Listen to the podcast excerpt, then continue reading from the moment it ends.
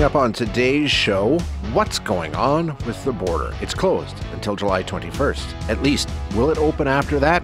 Residential school survivors calling for an end to arson attacks on churches. We'll hear from a 60 scoop survivor. And Alberta's provincial government announcing changes to the way ambulances can transport patients in Alberta. We're going to switch gears and go back to the border now. We've talked about it before. There's a lot of confusion around the border. There's a lot of frustration around the border.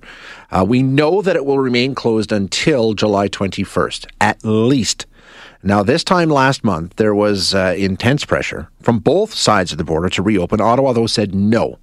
And shortly after they made that announcement, the U.S. government said the same thing, extending the closure for another month until the 21st. Incredibly frustrating and even more confusing for a great number of people especially as summer is now upon us. So let's get some insight into just how important this is and, and what we need to do around the border. We're going to chat with Maria Lily Shaw, who is a senior economist with the Montreal Economic Institute. Uh, Maria, thank you so much for joining us this morning. Appreciate it.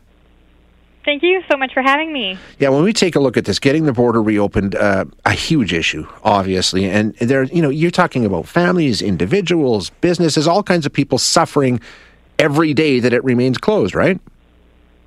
That's correct. And you said it well in the beginning. There's been a lot of confusion, and we've now moved on to frustration surrounding the Canada US border issue. And one of the things that's fueling the frustration is the government's inconsistency when it comes to the conditions yeah. that must be met in order to reopen the border. So previously, the Canadian government stated it would contemplate reopening the borders once 75% of Canadians had received one dose of, the, of a COVID 19 vaccine and 20% were fully vaccinated. Now, given given the fact that this threshold had been met days before the previous prohibition period was set to expire at the end of June, many were convinced that the borders were going to reopen. But that didn't happen. Instead, a new golden rule was put in place.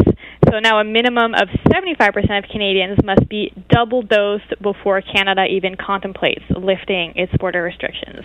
So the fact that the rules keep changing and promises are being broken is, hamper, is hampering the government's credibility and creating a sense of uncertainty for businesses and the general population. You know, Marie, when you talk about that number, as you said, 75% fully vaccinated, um, that's of all Canadians. And so you take, you take kids out of that who aren't even eligible. That means 86% of eligible Canadians would need to get vaccinated, fully vaccinated. There's a very good chance we will never attain that benchmark.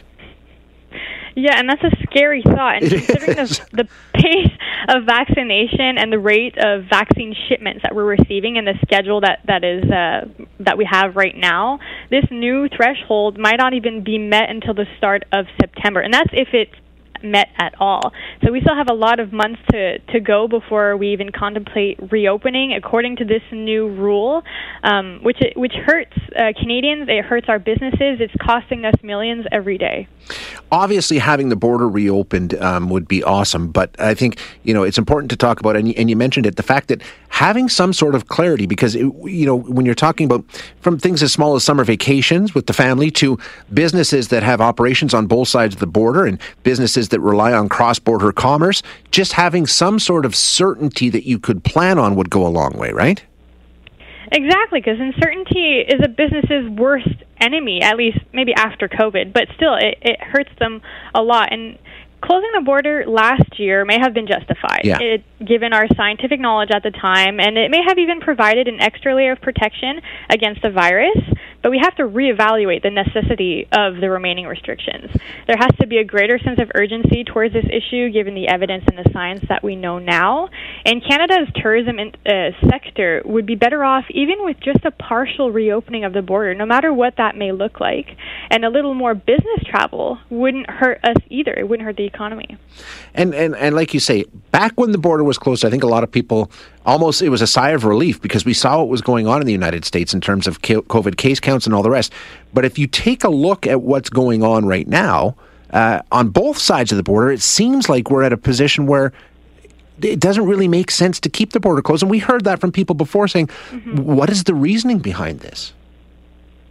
I can't speculate towards the reason, sadly, but let's say we consider the safety because maybe some people are uneasy with the thought of uh, visitors coming into our country. Yeah. And looking out for the safety of Canadians is still essential. But now that we have more information about the virus and how it, it uh, can spread, I'm certain there are ways of keeping people safe without hurting our businesses and tourism industry anymore.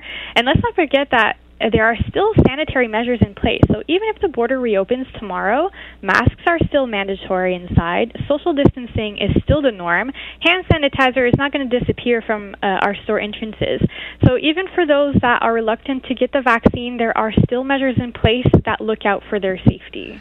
The other thing is the border is closed, kind of, sort of. I mean, this is the other thing, right? We, some things are allowed, some things aren't. But if you fly across the border, you know, they've got all kinds of rules in place to make it easy. The quarantine has been lifted, although the border is still closed and you shouldn't be crossing it anyway. So none of that makes sense either.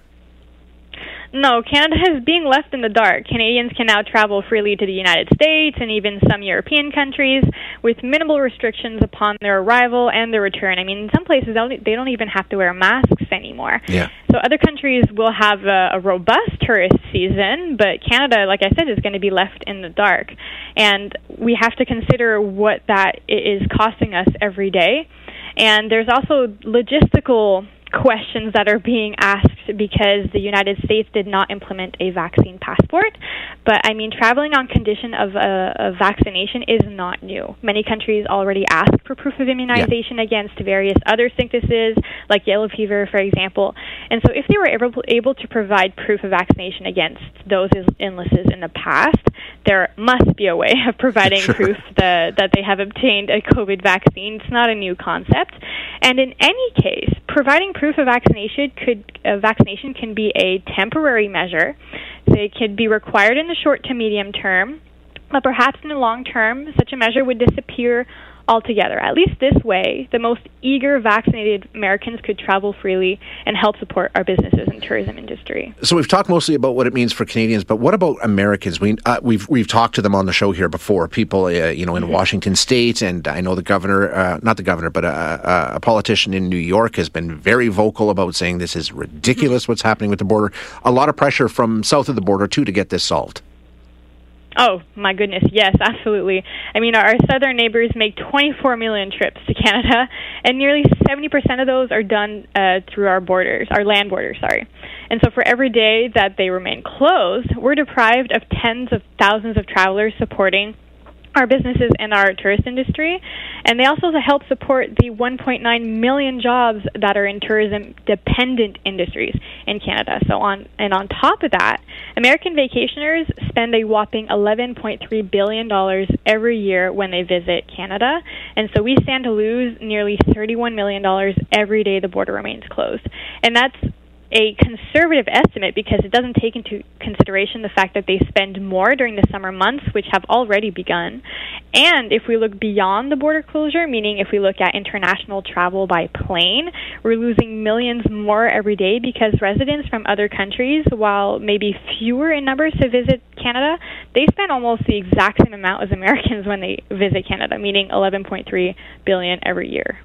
Okay, so July 21st is our next I don't know, marker. That's what we were told. Uh, mm-hmm. It's closed to at least until. Are we seeing any change in positioning? Like you said, the prime minister, you know, throwing out the new numbers. Um, how optimistic are you? We'll see some movement by July 21st. Oh my, optimistic. I wish I could be at this point. Uh, I am hoping, um, let's uh, at least hoping the public opinion on this uh, go- leans more towards reopening Absolutely. I think if uh, the public puts enough pressure, perhaps some movement can be seen. They've been talking about a phased uh, yeah. way of opening the border. But I mean, it's one thing to talk about it, but it's another thing to actually publish a plan, inform uh, Canadians how exactly they want to go about this, what exactly has to be met, and if they have a plan, they have to stick to it too, because they can't simply change their mind a couple days before well, this is the, thing. the uh, prohibitions period expires. Yeah, nail it down and stick to it. That's the first big exactly. step that we need. Uh, Maria, thank you so much for your time. I appreciate it. Thank you so much. Have a great day.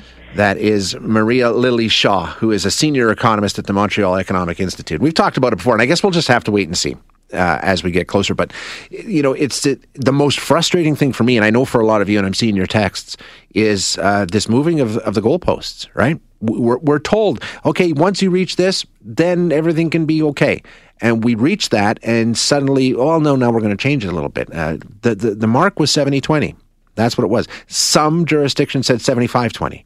Okay, either way, Canada reached 75% first dose, 20% second dose. We're considerably higher than that in terms of second dose and a little bit higher in terms of first dose. So we reached the benchmarks that were put forward, and then suddenly the Prime Minister uh, last week.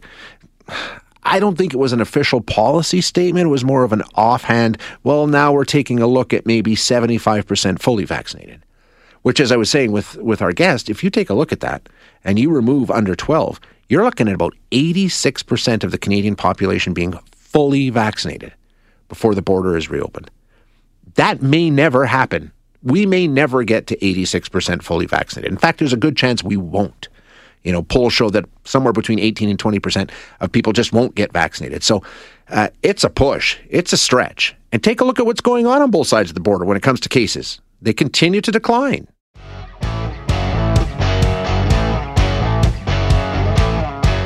We were talking um, earlier this week about the situation that happened up in Morinville. You probably remember it well. It happened right across the country, in fact. Uh, a recent rash of, of church burnings in our country. Uh, Morinville lost an historic Catholic church to arson just north of Edmonton. Um, and as I said at the time, I can really understand the anger.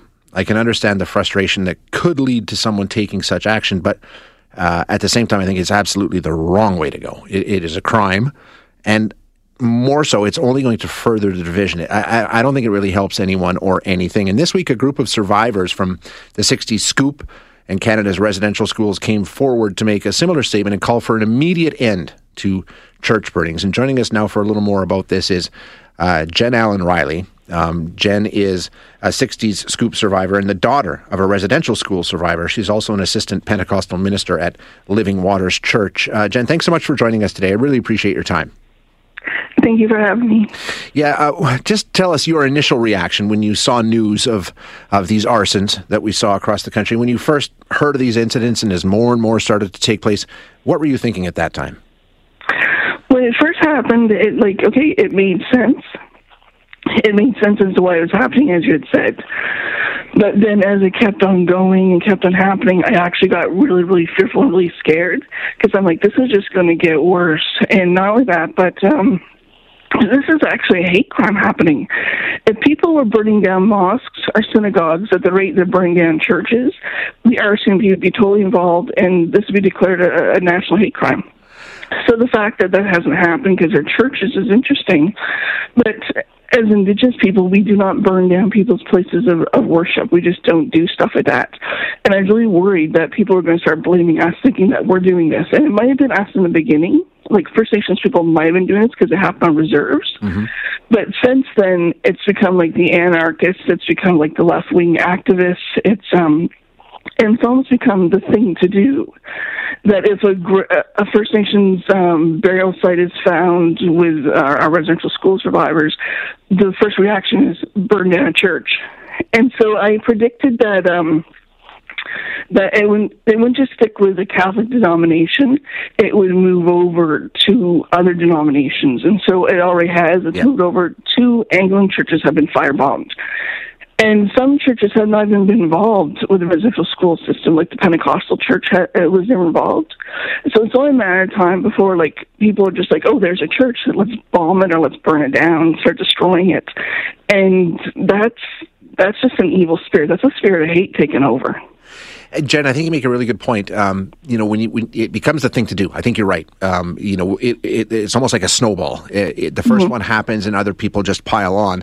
Um, and I, I'm interested. You're saying you're worried and you're scared about what it might cause, because I think that's an important point to this. Is you know, when we're talking about truth and reconciliation and, and coming together to improve things, to me, this only furthers the divide. And we know there are people out there who will use this as, you know, to, to, to, further that divide and to make things even worse than they already are. Is that what you're talking about when you say you're worried and scared? Yes. So, like, have you heard of the Soldiers of Odin? Yes, absolutely. They're a, they're, a, they're a white supremacist group. Yes. So you get people like the Soldiers of Odin who are paying attention to what's going on, and they get angry, and they decide well, we're going to go do something about this. And then you're going to have like a really bad, like racist, uh, religious war happening and I'm not, I'm not like fear mongering, but because I've seen this happen in other areas. Yeah. And um, yeah, like I mean, it's only a matter of time before certain people in Canada get really upset from how this happening, and they're going to go take action. And those people, I believe, are going to be the white supremacists, such as the soldiers of Odin. Um, yeah, I think you're right. You're talking about fringes on both sides that will use this to, to further their own political motivations. Now, you talk about the anger that this could cause. We talked about earlier about the anger that you know is understandable in, in a number of people seeing what's happened uh, at these residential schools. So now you're going to have anger set up on two sides, and nothing good can come from the anger, right? Yeah, nothing's going to good. Nothing good is going to come from this, and basically, it's going to release the spirit of hate. Like it's just yeah. going to cause hate on both sides. There's already hate, and the fact how we even got to where we're at today is as a result of hate someone hated us indigenous people and threw us in residential schools and took our culture and stole who we were and that's how our children's bodies ended up in, the, in graves that we're finding today and that hate, that spirit of hate, is just keep on going. And so 150 years later, we're still in the same place. So, Jen, we both have said that we understand the anger and the frustration that caused this or, or led to this. Um, what, what, what can we do with that anger? What, what, what is the proper way? I mean, none of us are saying that it's, it's unjustified in terms of feeling that way. Uh, what you do with it is different, though. What's what's the proper way to to handle this? Because people are angry, they are frustrated, they are heartbroken. What we need to do is we need to come together as a nation. We need to actually start believing our residential school survivors. We need to go talk to them. We need to hear their stories. Our residential school survivors have been telling these stories for years, yes. and it fell on deaf ears, and no one believed them because it sounds so, so horrific. And so now the truth's coming out that they were telling the truth from the beginning. So we need to go listen to our residential school survivors. We need to stand with our Indigenous people across Canada. We need to mourn with them. We need to stand and support them in their grief. And I guess we just need to pray. Like we just need to come together as a country and we need to deal with the reality of what happened in this country to a certain sector, group of people as a result of hate.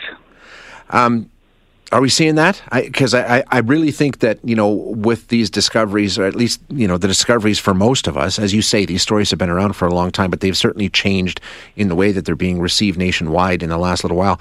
I think a lot of people are changing their thinking around the current state of Indigenous relations in our country and having a lot more understanding and recognition of why we are where we are today. Um, are you seeing that? And again, this kind of violent action will jeopardize that too what I'm seeing, and I'm, I'm seeing a little bit with the Caucasian people, is that um, people people don't want to believe like um that this such a thing happened so they're trying to make up excuses. They're like well maybe the kids had tb maybe they got really sick maybe they're malnourished like maybe there's an excuse maybe these people didn't really easily kill children and do this. And i always stop and say to them no no no.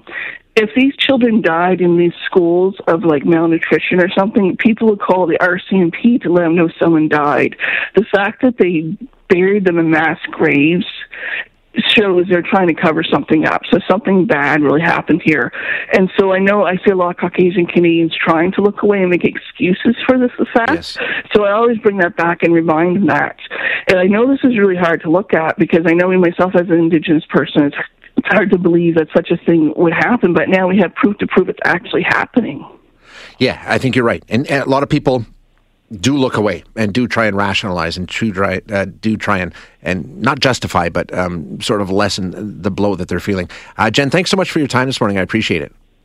Okay, thank you for your time. Yeah, you bet. Thank you very much. That is Jen Allen Riley, who is a 60 scoop survivor. She is the daughter of a residential school survivor and an assistant Pentecostal minister at Living Waters Church. And she was part of a group that came out on Monday and said, Stop burning churches. We, we, we can't continue with this. It is absolutely the wrong approach to be taking. Um, and uh, as you heard her say, that vandalism, and as she called it, a hate crime, um, only furthers the divide. It only makes the situation that we're dealing with in this country worse.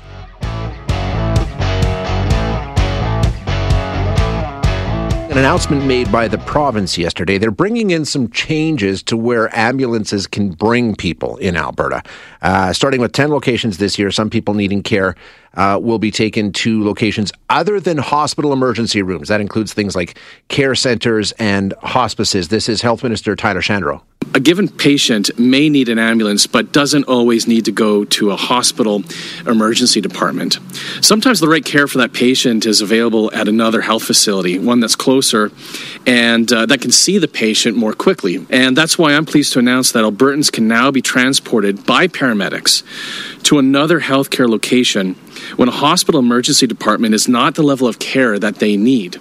It will also mean fewer delays for paramedics, so EMS can make better use of its resources, and diverting some patients from emergency departments means a bit less burden on those emergency departments. But to be clear, this isn't about cutting visits to emergency or saving money for EMS. It's about getting every patient to the right care. And that's the, the one and only goal for EMS always. So there's the announcement from the provincial government yesterday, making things uh, a little bit different. The way it's going to roll out um, nine health centers in smaller locations. One is a Calgary Health Center. Uh, the tenth is phase one. It's a new uh, a hospice and medicine hat. So um, changing things a little bit uh, there. Um, not everybody seems to think it's a plan that's going to work. We've heard from a number of people saying that uh, this isn't really going to address the problem. But uh, let's get into that a little further uh, with Mike Parker, who is uh, the president of the Health Sciences Association of Alberta and uh, uh, advanced care paramedic. He joins us now to talk about this announcement from the province yesterday. good morning, Mike. Thanks for joining us. Good morning, Shay. Thanks for having me. So let's just uh, get your take. Uh, the announcement from the province yesterday meant to streamline operations and keep ambulances on the road longer. Do you think it's going to be effective? This is a this is an interesting conversation, Shay. That we've we've been doing this program for over ten years in Alberta anyway. So I, I find it very interesting that that it becomes a ministerial announcement from the from the health minister. Shay, before we delve truly into this, I want to paint a bit of a picture of what it looks like in Alberta, if I could and explain to all of our listeners what it looks like out there when a Westlock or a Morinville ambulance is responding to a call in Edmonton, or Okotoks ambulance paramedics are responding to City of Calgary. When the employers or AHS says there's always a unit coming, it's true, but they might be coming from 100 kilometers away. So that's kind of the scenario of where we look today. And I was hoping for an announcement that would say something about addressing the issues of the resource levels in this province, but instead we're rehashing something that we already do. We've been doing for 10 years. So to think that uh, palliative uh, is a solution, well, palliative transport doesn't just happen. It requires a lot of uh, consultation, resources, a bed availability, and in this case, they're touting it as we're going to help uh, Albertans. We're going to we're going to get those ambulances cleared up like I said, we already do this now, and this doesn't change a single thing for the resource levels and crisis that our members are facing every single day in this province. Okay, hang on. I need some clarity around this because, like you say, this was um, billed as a change in the way that we do things with 10 um, facilities being brought on now, with more to be added in the future. How many? I mean, were those facilities already being used this way for the past 10 years or is this an addition? I mean, tell me exactly what you say what you mean when you say we've already been doing this for 10 years.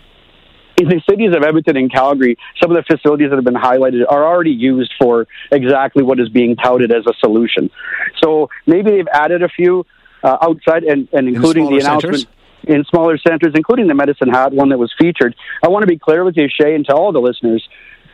There is no uh, critical issue with resources being backed up in hospitals at Medicine Hat. The critical issue is the Medicine Hat paramedics being trapped in Calgary doing calls and not back in their own communities.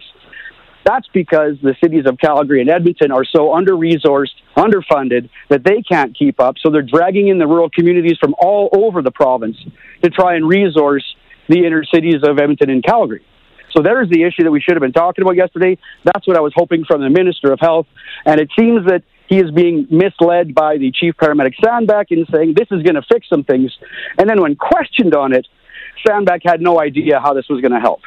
Sandbeck was questioned on how many of our members are involved in a medical leave or a psychological injury. Had no idea. Well, that tells me exactly where he is as far as leadership goes within the EMS community. No wonder our members are screaming so loud about a failed system.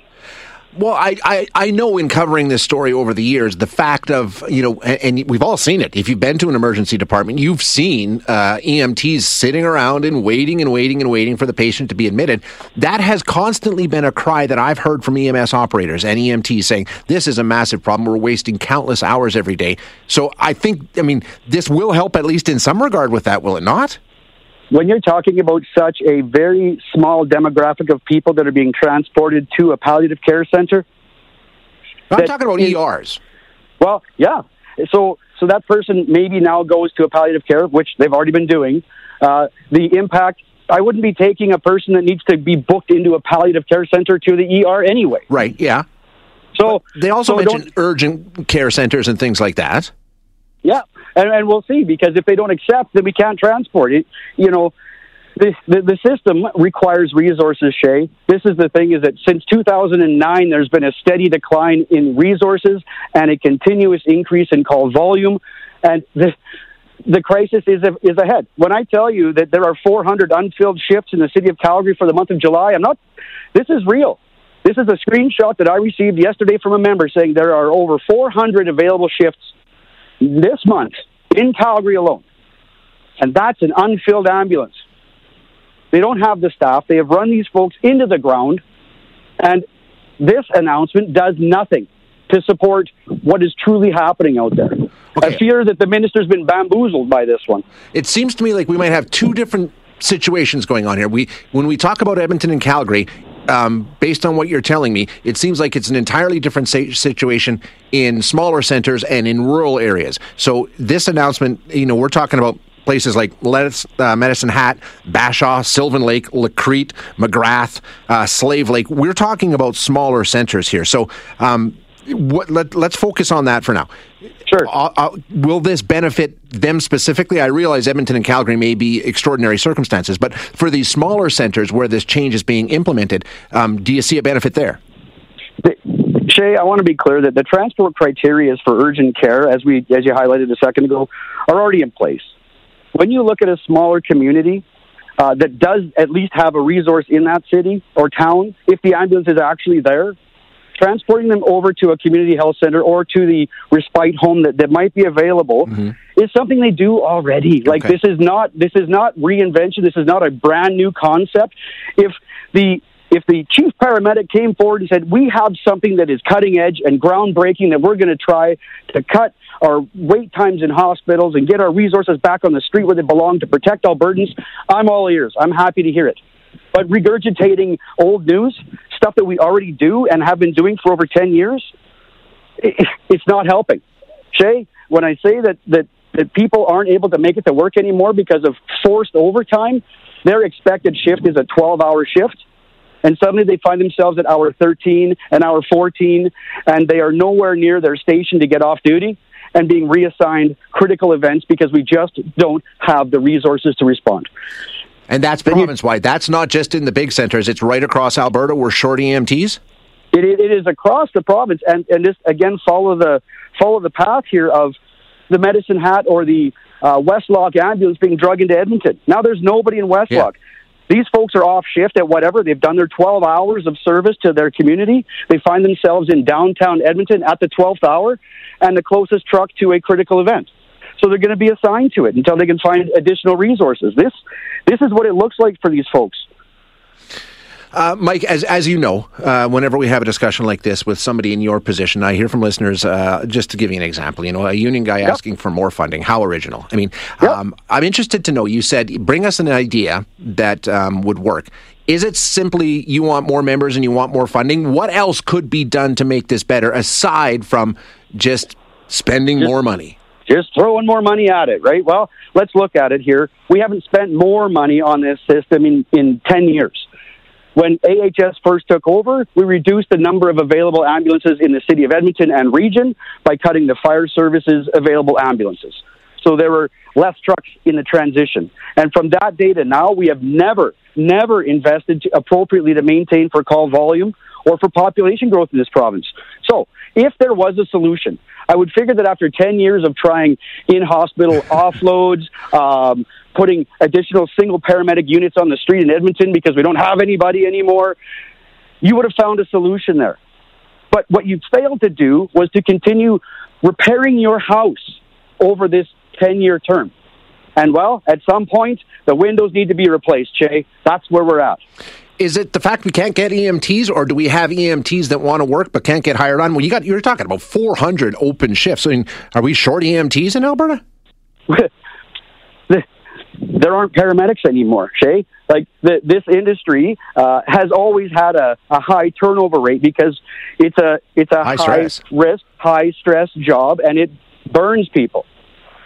They haven't been refilling, and they've been using uh, casual workers, which doesn't help anybody. Uh, casual uh, workers are available when casual workers want to work, not scheduled Right, work. yeah, and this yeah. is what you're this is what you're seeing now. Is that why would I want to come to work when there's 400 available shifts as a casual employee? Darren Sandbeck says, "Oh, I'm going to just I'm going to find a solution. I'll hire some more." Well, here's the reality: it takes over three years to make a paramedic through school, and then a few more months to onboard them. So, failure of the organization by not hiring over the years, not investing in the front lines of healthcare, and here we are, 400 shifts in just the city of Calgary alone. That's a huge number. Mike, thanks so Well, much for your time today. and and apparently we're going to run a stampede uh, as well. So, uh, and I just want to clarify one last point. There is no Shay as we work through these stories. There is no uh, EMTs anymore within the industry. They are all called paramedics I'll call on it the front paramedics. line. Got you right. Yeah, absolutely. Okay. All right, Thanks so much, Mike. Appreciate it. take care. Thanks, Shay. You bet. That Bye. is Mike Parker, who is president of the Health Sciences Association of Alberta and an advanced care paramedic. Thanks for listening today. To hear any of our other interviews, you can find them wherever you find your favorite podcasts. And if you like what you hear, don't forget to rate and review us.